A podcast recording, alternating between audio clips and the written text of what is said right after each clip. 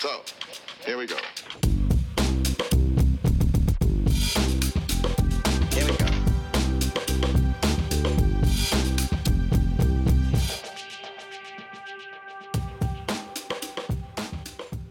Forleden fik fodboldens magtfulde mænd sig et chok.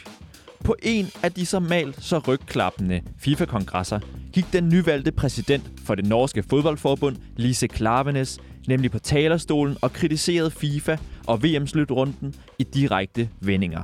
Men hvem er denne Lise Klavenes? Hvilken kultur og hvilke autoriteter kæmper hun imod i toppen af fodboldens hierarki? Og kan hun skabe den bevægelse, som vil forandre FIFA? Det kritiske fodboldmagasin på 24-7 fokuserer denne gang på fodboldens magtfulde ledere og potentialet for forandring. Mit navn er Jeppe Højberg Sørensen. Og mit er Lasse Yde Hegnet.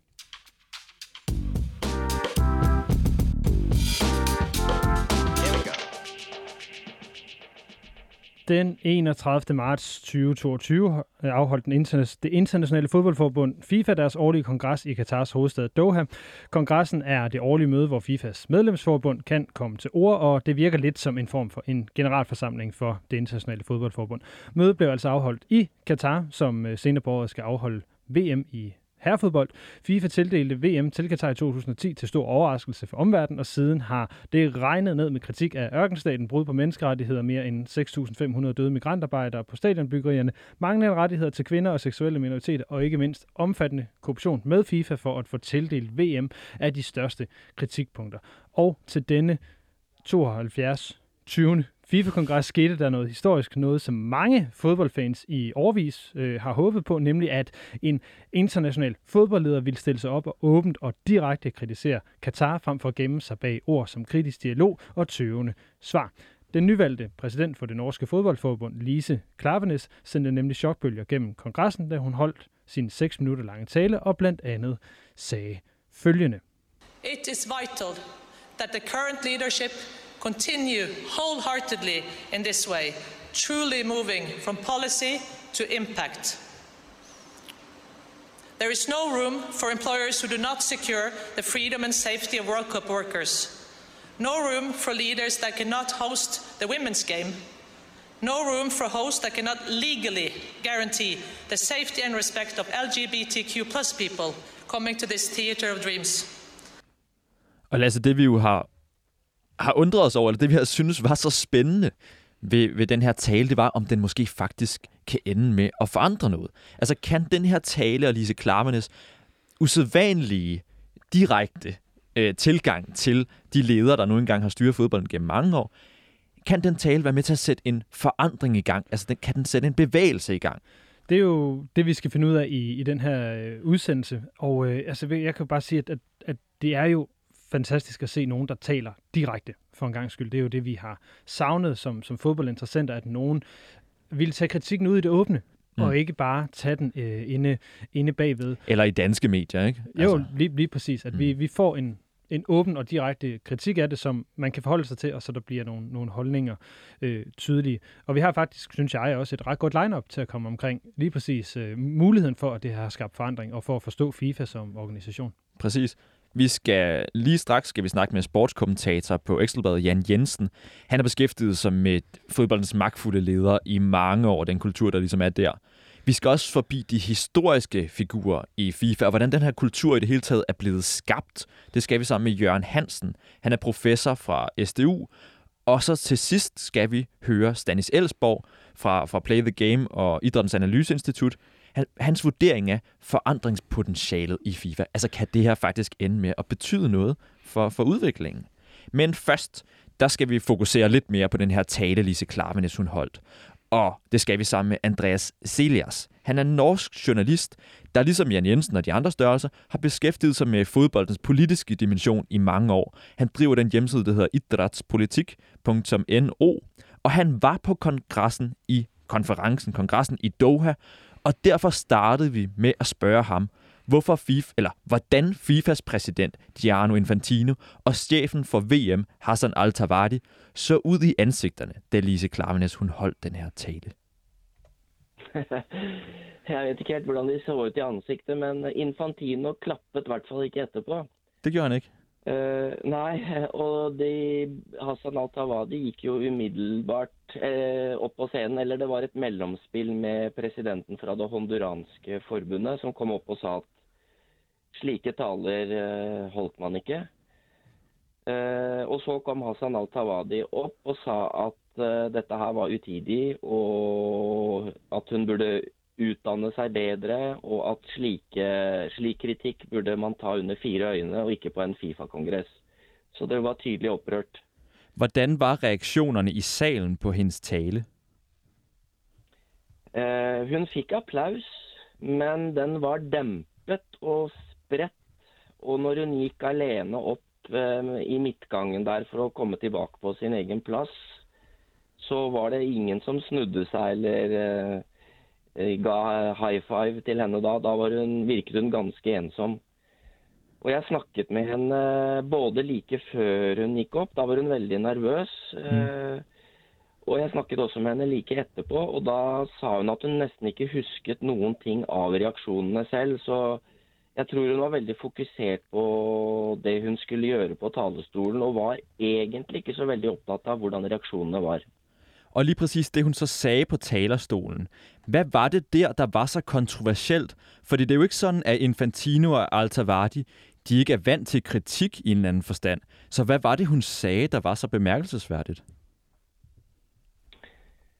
Altså, det hun sier hun, Jeg vet at hun jobbet veldig mye med talen på forhånd, eh, og hun har brukt eh, flere eh, medhjelpere for å skrive en tale som ikke skulle være spiss, men samtidig få fram et klart og tydelig budskap. Mm.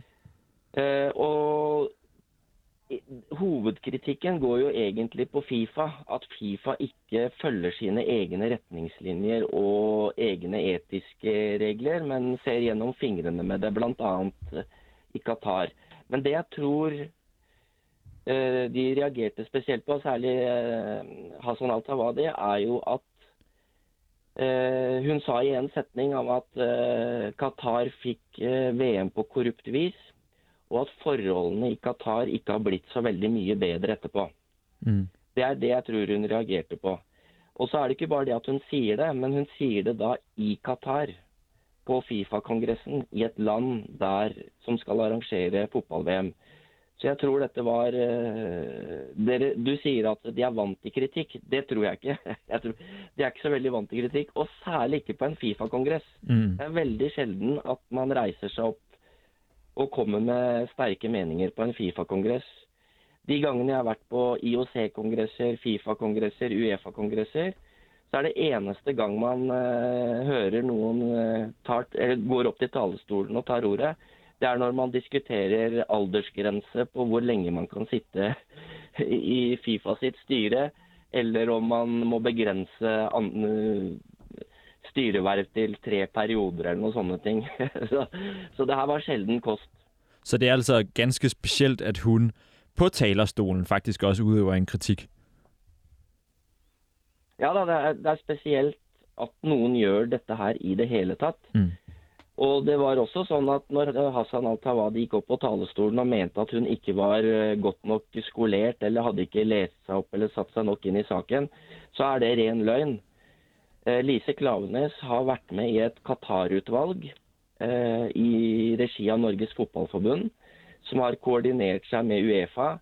Og de har hatt flere møter med Supreme Committee og også Fifa om forholdene i Qatar. Så den kritikken som Hassan al-Tawadi kom, var mer for å redde sitt eget rykte og renommé enn å komme med faktaopplysninger. Hvordan reagerede salen så på Altavardis tale? Altså både, både etter talen til Tawadi og Infantino så var det mer applaus enn eh, Lise Klavenes, etter Lise Klavenes sin tale. Men jeg vet ikke om det sier noe. Det er vel mer en høflighetsgreie. Og så er det Man lever jo også i frykt for at man, hvis man ikke klapper eller kommer med applaus, så kan man kanskje bli straffet. Jeg vet ikke. Eller føler sånn. Mm. Så det vet jeg ikke. Men eh, så ut ifra det som skjedde i salen, så var det mer populært det Hassan al-Tawadi sa, enn det Lise Klavenes sa. Jeg er lidt nysgerrig på, hvem Lise Klavenes så egentlig er. Altså, i talen der siger hun jo, at da hun var barn, der har hun en, en, en fodbold liggende på sin hovedpude ved siden af sig. Den lugter endda så meget af hendes kat, tror jeg det er, den ikke vil ligge i sengen sammen med hende. Så bliver hun øh, landsholdsspiller. Hun spiller øh, 73 landskampe, tror jeg det er, for Norge. Hun er uddannet advokat. advokat. Hvad er det for en fodboldpræsident, som Norge nu har fået sig? Det er en fodboldpræsident med både stærke meninger og et etisk og moralsk kompas. Hun ønsker rettferdighet, og hun ønsker at fotballen skal være et godt sted for alle. Hun er jo også øh, lesbisk. Eh, og det har også preget henne personlig, øh, fordi hun eh, Fordi det ikke er lov å være homofil i Qatar. Så like før hun skulle dra ned til Qatar på Fifa-kongressen, så måtte hun spørre sikkerhetspolitiet i Norge om det var trygt for henne å dra ned, om hun risikerte å bli arrestert. Var hun faktisk i hun om, om det var sikkert? Ja. Mm. Så hun fryktet da for sin egen sikkerhet der nede. Hun følte seg aldri utrygg når du var her. Når hun dro, så følte hun seg trygg, men hun var veldig usikker eh, på hvordan det ville være å reise dit. Og det var også det som gjorde at hun for tre år siden egentlig ville boikotte eh, fotball-VM. Hun eh, inngikk jo en personlig boikott. Hun ville ikke reise dit hvis det norske landslaget kvalifiserte seg, f.eks. Eh, og så har hun da i, i tre år nå vært elitefotballdirektør i Norges Fotballforbund. Mm. Og i den tiden der så har hun på en måte snudd og er ikke imot boikott lenger. Nå er jo ikke det en problemstilling siden Norge ikke er kvalifisert, men hun snudde og mente at Norge burde reise dit. Eh, og ikke boikotte eh, mesterskapet hvis man kvalifiserte seg. Så hun har hatt både en eh, personlig historie i dette her, altså det, er, det berører henne personlig, samtidig som hun har et eh, brennende ønske om at fotballen skal være et trygt sted for alle. Eh, og da også for migrantarbeidere i Qatar og alle andre Altså, i Qatar, du- eller alle andre som arrangerer fotball-VM. Vil du sige, at hun er den mest progressive fodboldleder, vi har set i nyere tid? Eh, Ja, det kan du godt si. I hvert fall en som har tør å uttrykke dette eh, offentlig. Eh, nå skal det tilføyes at dette her var på mandat av eh, eh, Norges Fotballforbunds kongress. Fordi i Norge i fjor så var det en ekstraordinær kongress om man skulle boikotte fotball-VM i Qatar eller ikke. Og på den kongressen så ble det vedtatt at man ikke skulle boikotte, men man satte opp 23 tiltak som man skulle følge opp overfor Qatar og Fifa. Og det var også i det samme mandatet at fotballpresidenten som skulle delta på kongressen i Qatar, skulle reise seg opp og holde den talen som Lise Klaveness holdt. Okay. Så det Da var faktisk... da, var det jo ikke, da var det jo ikke klart at Lise Kla, Da var jo ikke Lise Klaveness president. Hun ble jo valgt nå bare for tre-fire uker siden. Mhm. Men uansett hvilken president som hadde reist ned, så måtte den pres norske presidenten holde den samme talen. Bare kort her til sidst.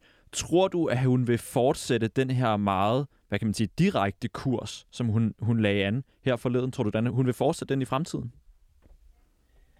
Det tror jeg, men hun er også utsatt for et ekstremt stort press, bl.a. fra Hassan al-Tawadi og hans støttespillere. Dagen etter så ble hun jo konfrontert av Hassan al-Tawadi om hvorfor gjorde du dette mot Mm. oss. Eh, og det er også, hun har også fortalt i ettertid at hun frykter at presset vil bli veldig stort. Men hun føler seg trygg på at Norges Fotballforbund og norsk fotball, og også de nordiske fotballforbundene, støtter henne i denne kampen her. Så jeg tror vi kommer til å få se mer av henne. Men det store spørsmålet er om hun får innflytelse, og at dette her gjør at Fifa endrer seg til det bedre. Andreas Siljas, mange tak, for du ville bidrage til programmet her. Bare hyggelig.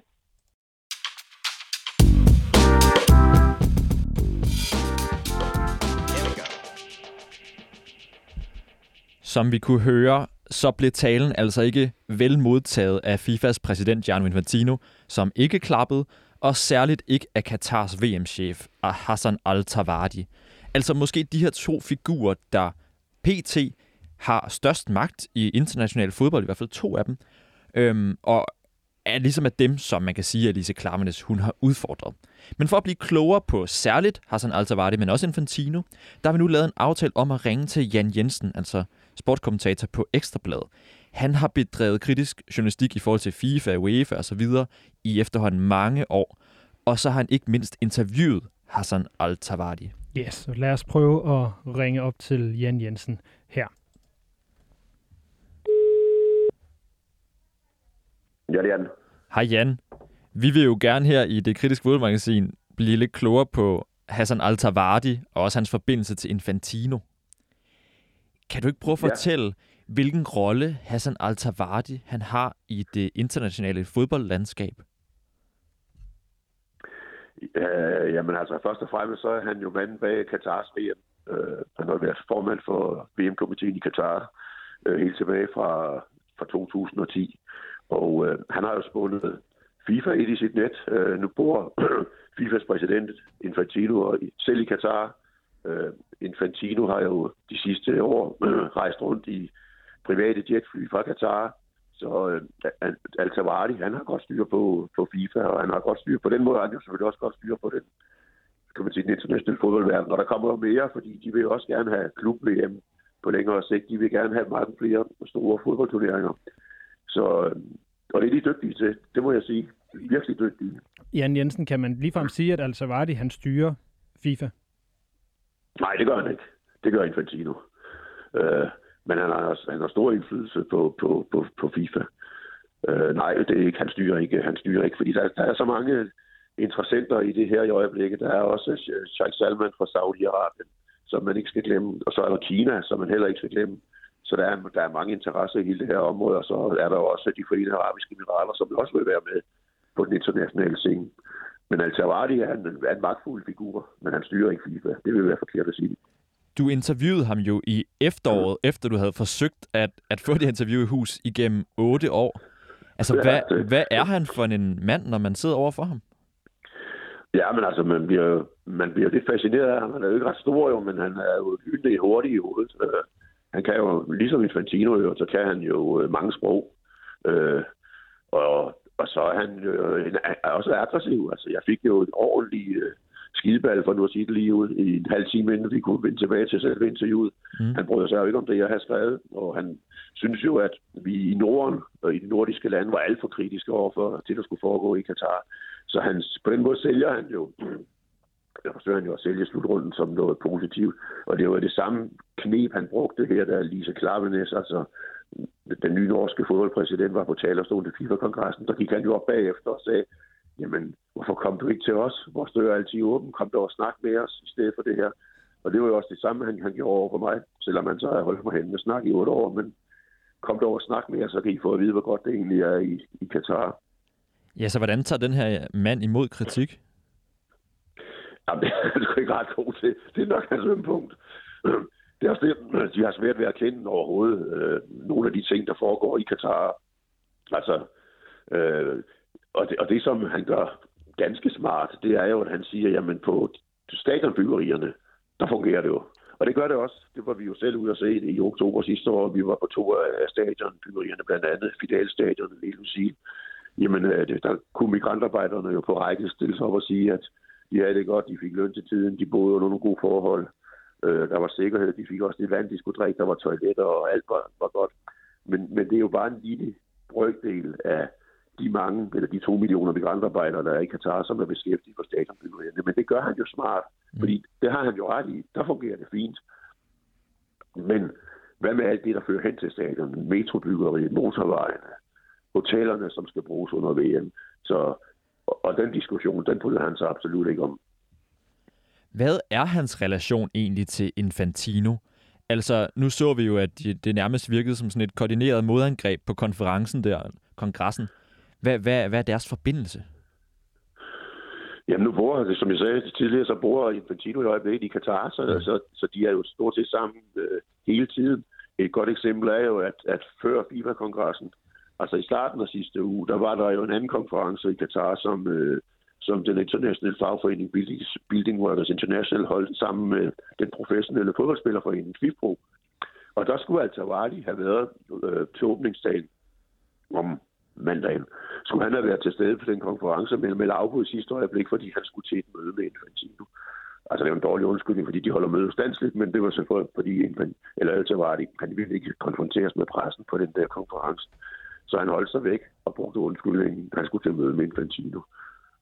Så de er jo sammen hele tiden. Så når VM i, i, til efteråret, til november og december er slut, vil han så bevare sin position i international fodbold i en anden grad? Jeg er faktisk spændt på, hvad han skal. Altså, det kunne jo være, at han bliver... Øh, altså, Katar har jo i øjeblikket et, et medlem af FIFAs Council. Altså, det, det svarer til FIFAs bestyrelse. Øh, og det har de haft i mange år. Det har de har faktisk haft siden, jeg tror, helt tilbage fra øh, 1998. Øh, og, og det kunne jo, man kunne godt tænke sig, at, at altså Vardy overtager den post, øh, når VM er overstået, sådan at øh, Katar stadigvæk er helt inde i varmen. Det kunne jeg sagtens se for mig. Måske han også gik efter at blive præsident for det asiatiske fodboldforbund. Det er jo øh, Salman fra Bahrain, der sidder på den post i øjeblikket, men han kan vel ikke blive ved med at sidde der. Så det kunne man godt forestille sig. Jeg tror at ikke, vi har set det sidste til al når, når VM er overstået. Tværtimod, så tror jeg, han får en magtfuld post i international fodbold. Og hans post, den afhænger vel også af, hvilken fortsat indflydelse Infantino han har i FIFA. Hvor, hvor sikkert sidder Infantino lige nu i sit sæde? Ja, det ved du hvad, det er faktisk et rigtig godt spørgsmål, fordi det var faktisk det, som optog mig allermest efter kongressen sidste uge, fordi det var en meget mærkelig, øh, at den måde han, altså han startede med at gøre det, som han altid gør, lurer dem flere penge. Det klappede de da nogenlunde af, altså han forhøjer det år, eller de fire år, de, de får, lige nu får de 4 millioner, alle medlemslandene får 4 millioner dollars over fire år, men det hævede han så til 6 millioner dollars øh, fordi han er fået på genvalg næste år. Og han sluttede så kongressen af med at sige, at, øh, og i øvrigt så vil jeg bare lige minde om, at jeg stiller op næste år, men bifaldet var ikke ret stort. Øh, der er ingen tvivl om, at han er upopulær i Europa, og der er heller ingen tvivl om, at han er upopulær i Sydamerika. Men, men øh, jeg synes ikke, at, at hverken afrikanerne eller asiaterne sådan for alvor sådan bakket op om det her. Og det kræver selvfølgelig, at der kommer en modkandidat, og det tror jeg faktisk, at der er nogen, som er i gang med. Øh, Altså det, det der med, at han trækker FIFA væk fra Europa og forsøger at lave nye turneringer, som øh, skal afvikles, sådan som det ser ud i hvert fald i Saudi-Arabien og i Kina og i Emiraterne, det vækker stor modstand i Europa. Det synes, det, fordi det vil jo... Undskyld, jeg afbryder, Jan. Det synes, det lyder enormt interessant, det her med, at der måske kommer en, øh, en, en modkandidat til ham, fordi det, vi har set med, med FIFA i de sidste mange, mange år, har jo været en bevægelse over mod de afrikanske og mod de, de asiatiske lande.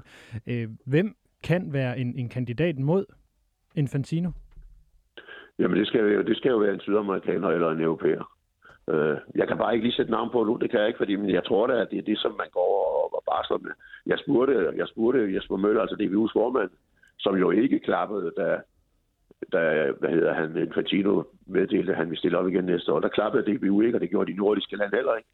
Nu så vi jo Lise Klavenæs stikke hovedet frem, som det roligt sige, øh, meget markant, men hun vil nok blive for, det vil nok være for voldsomt, hvis hun stillede op, men altså, man må kunne, man må kunne finde en, en, en kandidat øh, i Europa, som vi kunne tage, tage kampen op med Infantino. Jeg skal bare lige... man næsten. Jeg synes, det er vældig spændende, det her med, at folk ikke klapper.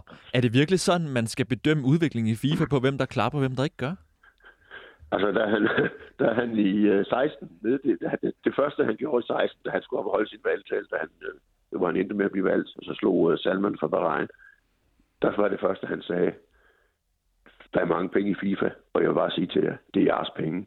Jeg har aldrig hørt et større bifald i øh, de mange år, jeg har dækket FIFAs kongresser. Der var bifaldet enormt, og der allerede der kunne man sige, nå, men øh, den napper han da, den sejr. Det gjorde han så også. Men det var helt anderledes afdæmpet den her gang. Også selvom han startede med de der 6 millioner dollars, som jo er mange penge i, i de små lande, øh, små fattige lande i Mellemamerika, Afrika, i Asien. Så bare for at summere op på, øh, på Gianno Infantino, så har han skabt sin magtbase i FIFA ved at love flere penge til øh, medlemslandene, særligt ved at, at, at henvende sig til de her mange små fattige fodboldforbund i Afrika, i Asien, i Mellemamerika. Ja, der, der, der ligger stemmerne jo. Han skal jo bare have, han skal bare have 200, eller 106 stemmer, ikke? Øh, og det kan, altså, det kan Europa jo ikke hamle op imod og Sydamerika til, altså bold til og kun 10. Nej, jeg kan sige, der, vi, kan jo, vi kan hurtigt regne sammen, at han skal have hele Afrika, hele Asien og så Oceanien, så er den, øh, så er den hjemme. Så, så er den hjemme, ja. ja. Jan Jensen, øh, sport, sportsjournalist på Ekstrabladet. Tusind tak for, at du vil være med i programmet her. Det var fint. Tak for det. Hej.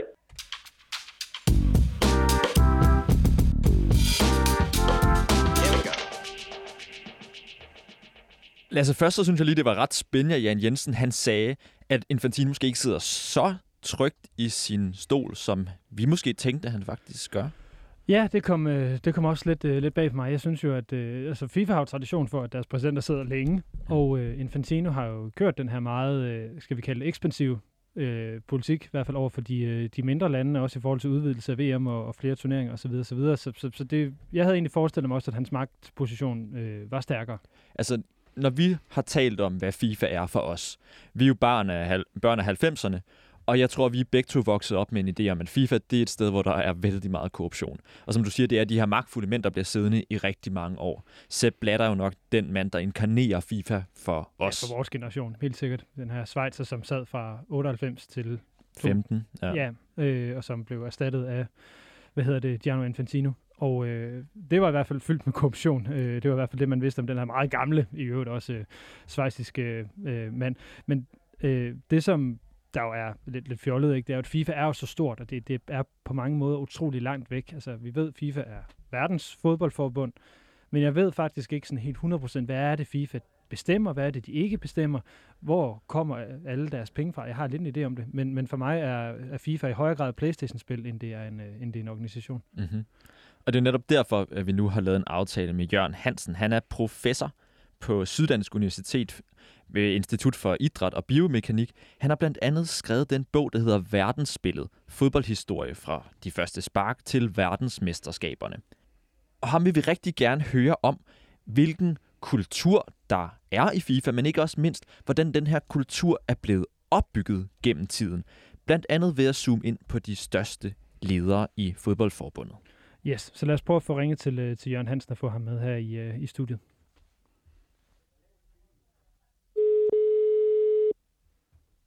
Hallo? Hallo, det er Jørgen Hansen. Hej Jørgen. Jørgen, ja. vi har, jeg har aftalt med dig, at vi skal prøve at zoome ind på de største ledere i FIFA, for ligesom at prøve at finde ud af, hvad det er for en Yes. kultur, der er skabt i FIFA gennem årene. Ikke?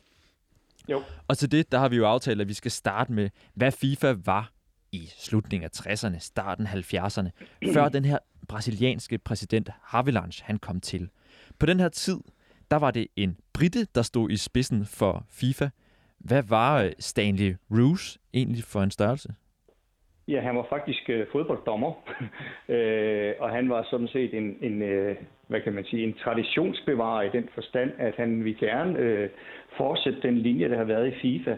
Det var øh, i forbindelse med verdensmesterskaberne i fodbold i 1974, at der skulle være en kongres, og han stillede op og forventede at blive genvalgt, fordi øh, siden øh, FIFAs øh, begyndelse har der udelukkende været europæer, der stod i spidsen for øh, FIFA. Men han havde ikke taget højde for, at verden har ændret sig. Øh, FIFA øh, så man oprindeligt i Europa som en europæisk konstruktion.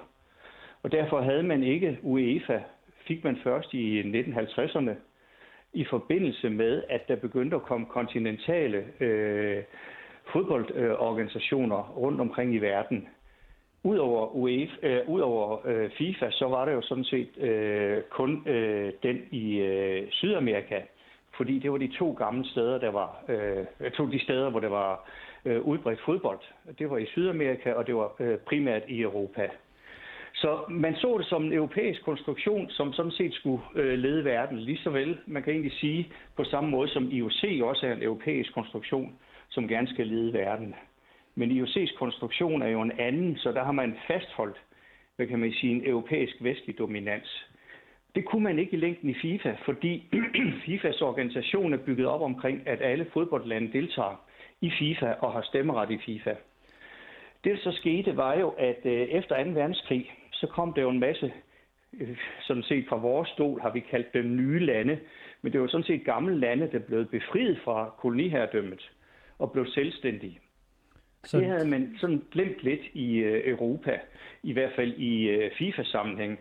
Og det havde andre jo fået blik for, øh, blandt andet ham, der kandiderede imod Stanley Rouse, øh, H.R. Havelang, øh, af brasilianeren, som er en interessant sammenhæng, person i den sammenhæng her, fordi han jo øh, på mange punkter stillede op som en, der vil forny FIFA og tage højde for den nye verdenssituation. Ja, fordi, fordi Havelange, eller Havelange, hvordan man nu engang udtaler ja. det, han er ja. nemlig den næste fodboldleder, vi skal fokusere på. Så Stanley Rush, som den her gamle, måske konservative fodboldmand, den retskaffende fodboldmand, som, har, som, som ligesom opfatter fodbolden som en sydamerikansk og en europæisk affære. Ikke? Ja, så kommer, ja, så kommer Havelange til, og ja. jeg har lige et sjovt citat, som jeg gerne vil læse op for dig. Det er... Øhm, det, det er et citat, som kommer fra, hvad fanden er det nu, han hedder? Den britiske journalist Andrew Jennings, som, Jennings. Øh, som ja, har, altså. har skrevet om, om øh, korruption i FIFA og så videre. Præcis, han... præcis. Og han skriver det her. Havelands virkede præsidentagtig. Den aristokratiske næse skar sig som et borgspyd hen over menneskehavet, mens hans øjne med deres tunge øjenlåg, øjenlåg kunne se langt ned i folks tegnebøger. Den høje atletiske skikkelse, den velvende pande, det tilbagestrøgende hår, de vildre krøller, det elegante påklædning, alt sammen betød, at han gjorde et imponerende indtryk. Han så glupsk ud, et rovdyr med et hånligt smil på læberne, en antydning af mandens seksuelle styrke. Hvad var Havelands for en karakter, da han kommer til der i 74, hvor han altså vinder over Stanley Rouse? Ja, altså han var jo siden, han var en øh, øh brasiliansk rigemand, øh, som øh, når man går tilbage i analerne og kigger, så har han primært skaffet en del af sine rigemænds øh, indtægter ved at samarbejde med den portugisiske diktator Salazar under det portugisiske diktatur. Han var øh, på den anden side, han siden 1963 været medlem af IOC, øh, så han kendte jo den internationale sportsverden derigennem. Og det han øh, ønskede, det var faktisk øh, at forny FIFA. Jeg kalder egentlig, øh, på trods af hans problemer med korruption og så videre, så kommer han til at stå i spidsen for det, man kan kalde det store spring fremad. Hvad, hvad gør han øh, øh, helt konkret der? Han vil, udbrede, han vil udbrede fodbolden i højere grad til de asiatiske lande og til de afrikanske lande. Og der er det, han har taget højde for, at man jo, verden er kommet til at se anderledes ud øh, i løbet af 50'erne efter 2. verdenskrig, hvor kolonitherredømmerne falder fra hinanden. Og det vil sige, at man har en masse såkaldte nye lande. Det er så dem, der kommer i gang, og det er dem, der er med til at bringe ham til magten, ved at han lover at der kommer flere asiatiske og afrikanske nationer til at deltage ved VM. Indtil da, der har det jo stort set kun været 16 nationer, der har været med til VM i fodbold. I dag, der ved vi, der er 32, hvis det endda ikke er kommet flere, det kan jeg ikke lige huske. Jørgen Hansen, må jeg lige øh, afbryde dig, inden du, du ja. fortsætter. At, kan, kan vi kalde det her sådan et idealistisk, øh, demokratisk øh, projekt i virkeligheden, at fodbolden skal være for alle? Øh, det er jo svært at sige, når man kigger med den viden, vi har i dag, fordi at der jo netop i den sammenhæng også kommer en masse øh, økonomiske korruptionsproblemer ind i den sammenhæng der. Men det idealistiske var, at han nok i højere grad ville have, at VM i fodbold skulle afspejle den verden, sådan som han så den, og sådan som den reelt også så ud i 1970'erne, hvor det jo ikke kun længere drejede sig om Europa og Sydamerika. Så på den måde kan man sige, at det var måske idealistisk, Øh, hvad det drev Haverlands er nok svært at vide, øh, udover at han nok ikke havde noget imod, at der også kunne falde nogle penge af ind imellem. Men det, der er interessant, er, at han sætter sig for at udbrede det, og der har han øh, jo et kendskab til den internationale sportsverden, både i forhold til selve øh, organiseringen, men også i forhold til de økonomiske kræfter, der gør sig gældende. Så for at udbrede sporten i Afrika især, så allierer han sig med Coca-Cola, McDonald's, og øh, Adidas og JVC, øh, tek, øh, det der teknologifirma. Øh, I Adidas er der også en person, der er på lønningslisten, der hedder Sepp Blatter. Og han bliver i 1975, efter at Havelands er blevet valgt i 74, bliver han sat til at udbrede fodbolden i Afrika sammen med de der økonomiske bagvirksomheder, bag, øh, mm. der, der putter penge ind. Og øh, øh, Sepp Blatter havde været på Adidas lønningsliste, og en, der hedder Horst Dassler, som var sønnen af Adidas grundlægger, spiller også en rolle i den sammenhæng. Så det er sådan en, en, en, en, en øh, ny øh, sammenhæng i den forstand, at økonomi, økonomisk øh, øh, øh transformation, eller transformation af hvad hedder det, øh, verdensmesterskaberne begynder for alvor under Havelands. Og derfor kan man kalde det store spring fremad. Om det så er rent idealisme eller ej, det kan man altid diskutere.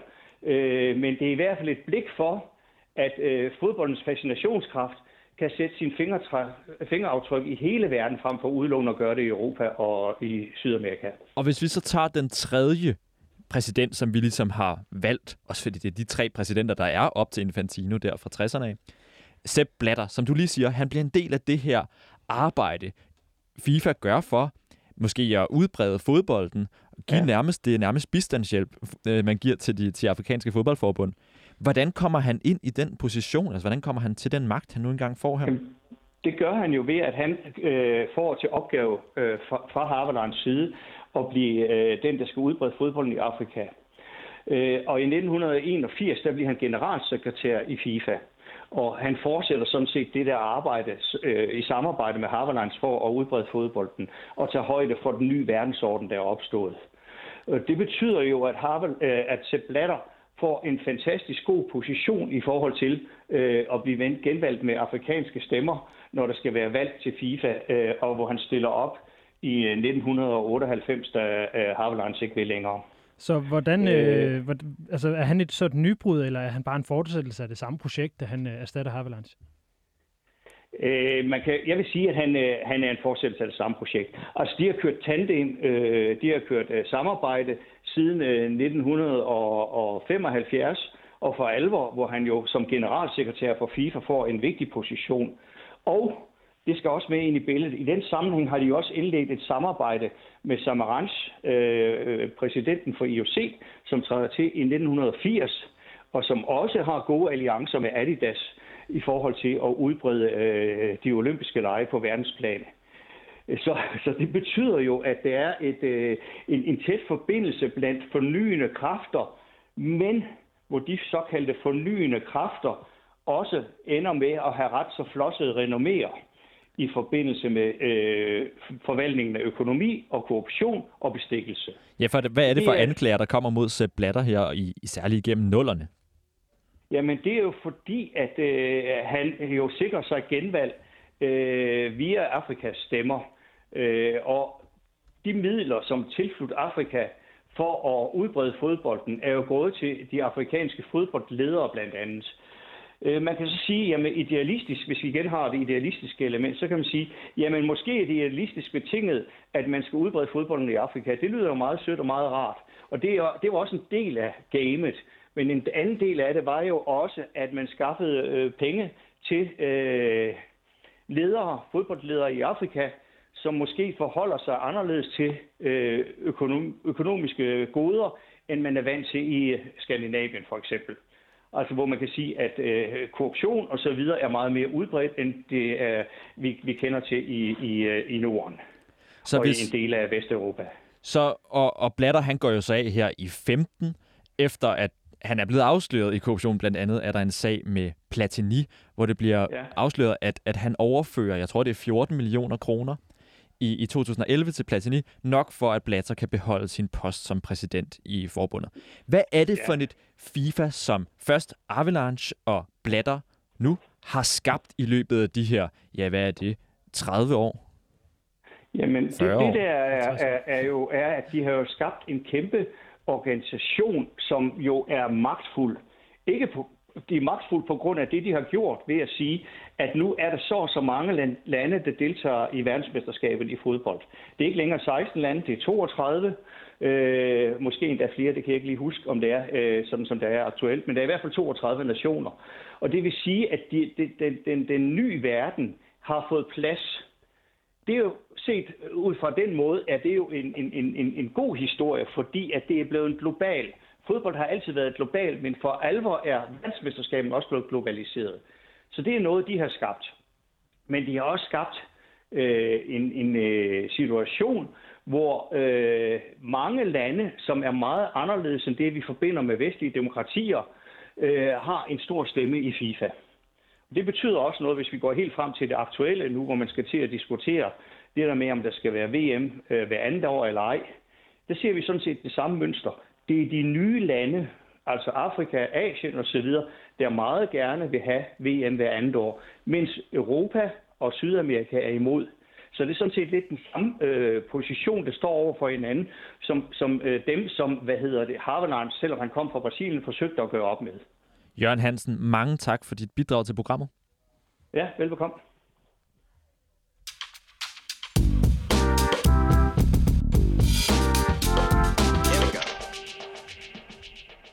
Det var altså lidt om den øh, historiske udvikling i det internationale fodboldforbund FIFA, hvor altså, vi jo har set en, en øh, siden tydeligvis siden 1974 en hvad kan man sige, centralisering af magten omkring de fattigere fodboldforbund uden for, hvad kan man sige, det, det historiske fodbolds kerneland, det vil sige Europa og, og Sydamerika. Øh, det vi skal lige om lidt, det er, at vi skal lidt tættere på, hvad er det for en organisation, der, der er i dag? Hvad er det for nogle øh, dynamikker, der er på spil, særligt, øh, hvad kan vi sige, rent idrætspolitisk? Og ikke mindst, kan Lise Klavenes s- være med til at skabe forandringer i det her miljø her, som vi netop har hørt Jørgen Hansen fortælle om. Ikke? Altså, kan det faktisk betyde noget fremadrettet, at hun holder sådan en tale her og taler så direkte til fodboldens ledere, ikke mindst? Lige præcis. Og til at dykke ned i, i den del og ligesom få, få bundet en knude på, på den her uges øh, program af det kritiske fodmagasin, så skal vi ringe til Stande Selsborg, der er senioranalytiker i Idrættens Analyseinstitut, så lad os prøve at få ringet til, øh, til Stanis her.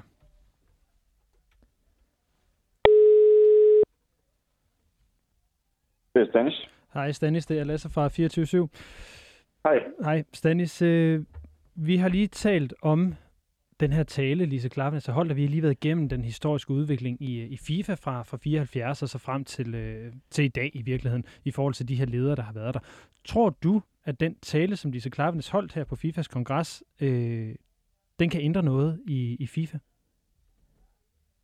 Ah, det er nok en lille smule optimistisk at tro, at øh, talen bare sådan lige sig selv skulle, skulle ændre noget i, i FIFA, men det er selvfølgelig bemærkelsesværdigt, at hun stiller sig op og trods alt slår på trummen på nogle af de ting, som øh, mange kritikere har ville bemærke i forbindelse med, med Katar, men der er lang vej fra den tale og til, at, øh, at FIFA på den måde lige nødvendigvis skulle ændre sig, og øh, måske skulle man også i høj grad sige, at Katar nok heller ikke ændrer sig på grund af, af Lisa Klevenes tale, men måske kan den øh, skabe øh, nogle andre bølger i, øh, i det miljø, som, øh, som kunne give opbakning til Lisa Klevenes. Dem øh, kommer vi ind på lige, lige om et, et øjeblik. Jeg vil gerne lige høre først og fremmest, hvordan du øh, som, som analytiker i Idrættens Analyseinstitut og som øh, en, der har beskæftiget sig med idrætspolitik, og særligt VM i Katar de sidste mange år, blev du overrasket over, at øh, der kom sådan en tale på kongressen?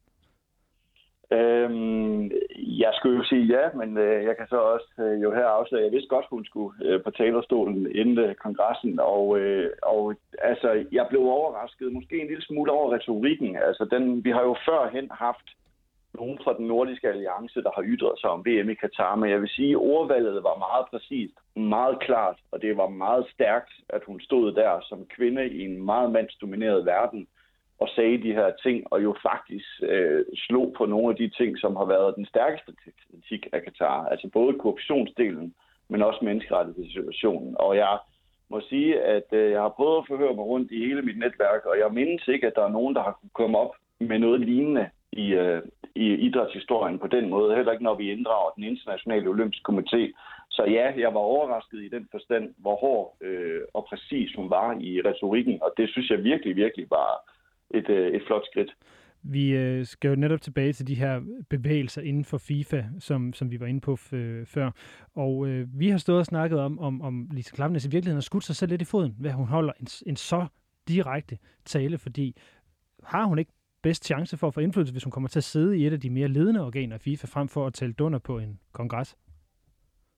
Jo, altså der er helt klart øh, det dilemma i øh, både Katar og FIFA-debatten. Altså hvor meget øh, bidrager det til at, øh, at stille sig op og sige de her ting øh, for åben skærm? Altså vil det i virkeligheden skabe større modstand, fordi at mange hurtigt vil sige, at det gider de ikke høre på, som vi jo har set har været øh, den overvejende reaktion på hendes tale. Det var jo, at at, der, at folk sagde, at det skulle hun ikke sige, og hun skulle øh, uddanne sig selv, og hvad man ellers kunne formane sig til at sige.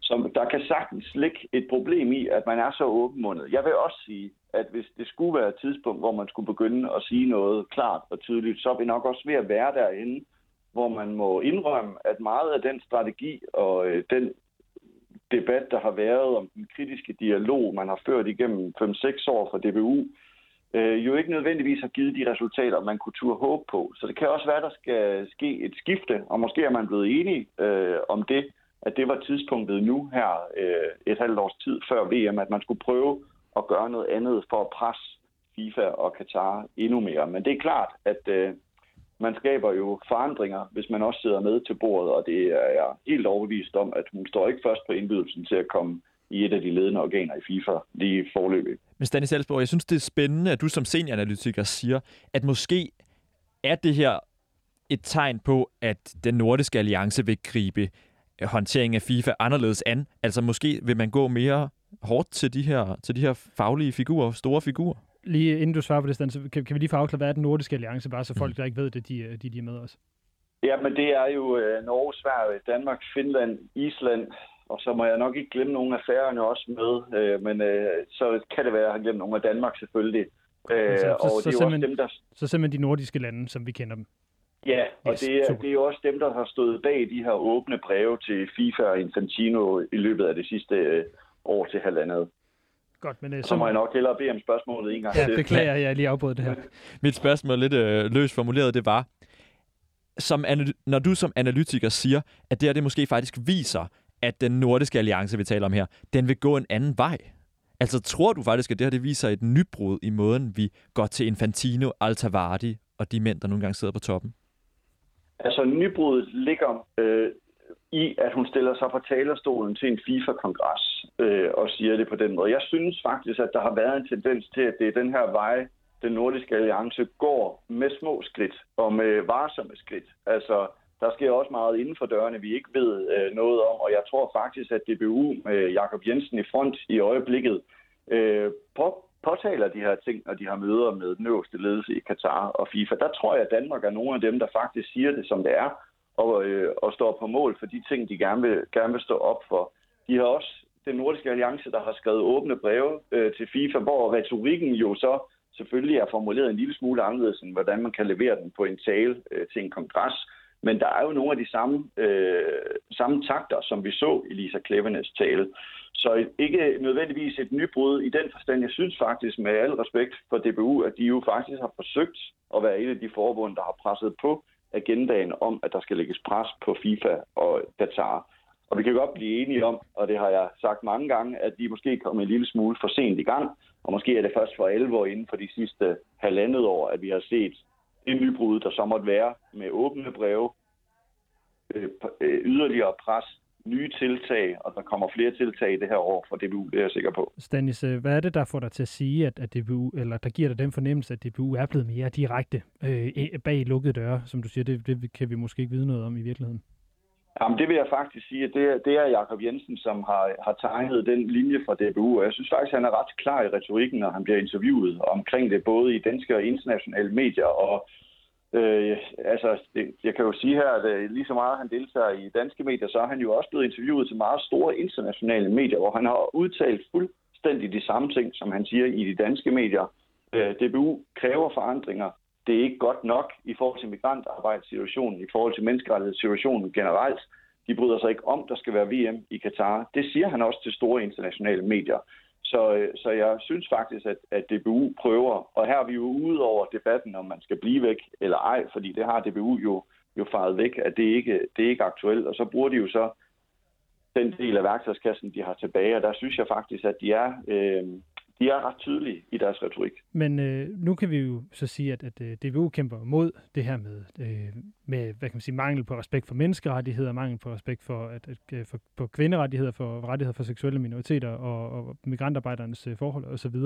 Men, men alt det her er jo bygget på, at øh, FIFA som organisation har øh, været en del af en stor jeg kan sige, korrupt bølge, hvor Katar jo har fået købt sig til det her øh, VM, og at øh, den nuværende øh, hvad hedder det, præsident for FIFA, Gianni Infantino, han jo prøver at udvide VM endnu mere. Det gør det, kommer det jo fra næste VM i 2026, øh, og så bliver det jo et, øh, arbejder han jo på, at der skal være VM hvert andet år.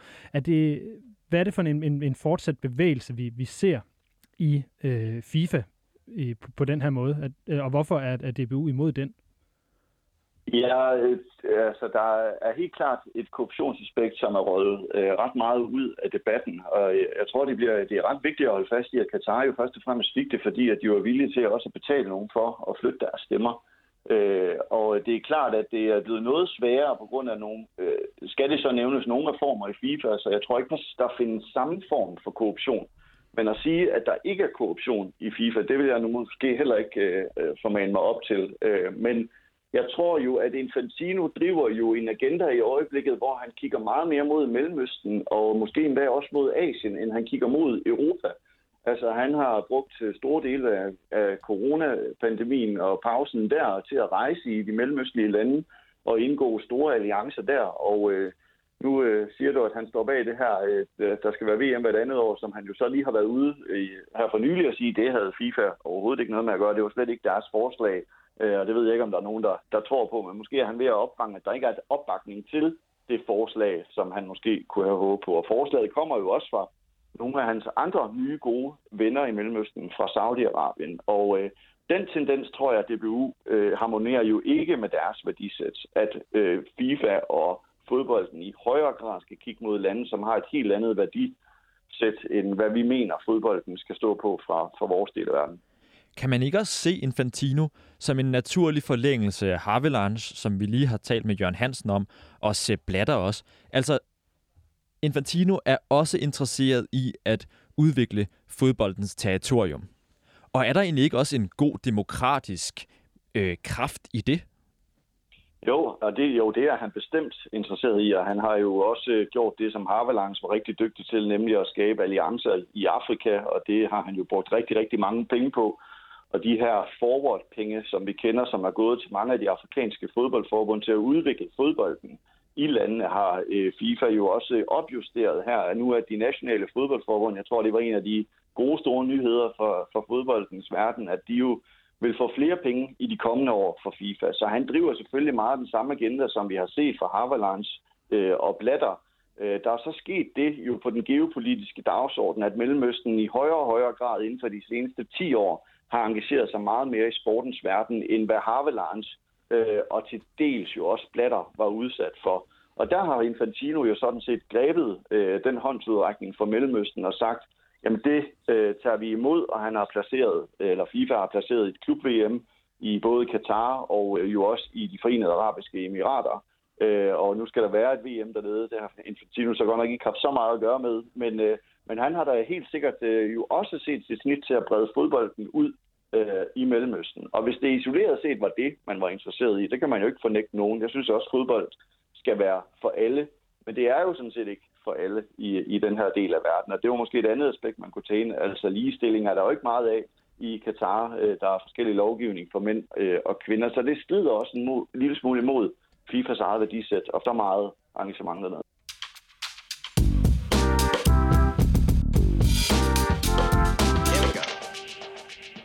Og dermed så er vi altså nået til vejs ende for denne uges udgave af det kritiske fodmagasin på øh, 24-7. Jeppe, øh, tror du, at vi kan få forandret FIFA? Ej, ikke, øh, ikke lige sådan, men jeg synes alligevel, der var nogle spændende mønstre i det, vi hørte. Altså, der er en bevægelse i gang, som, som jo helt sikkert vil rykke et eller andet. Men det er nogle store kræfter, man er op imod. Det er det, og øh, med det, så øh, slutter vi altså her. Husk, at du øh, kan finde vores udsendelser i din øh, podcast-app. Vi udkommer hver søndag med et øh, nyt program. Ellers så kan du høre os live i radioen lørdag aften kl. 23. Mit navn er Lasse Udhegnet. Og mit er Jeppe Højberg Sørensen, og vi høres ved.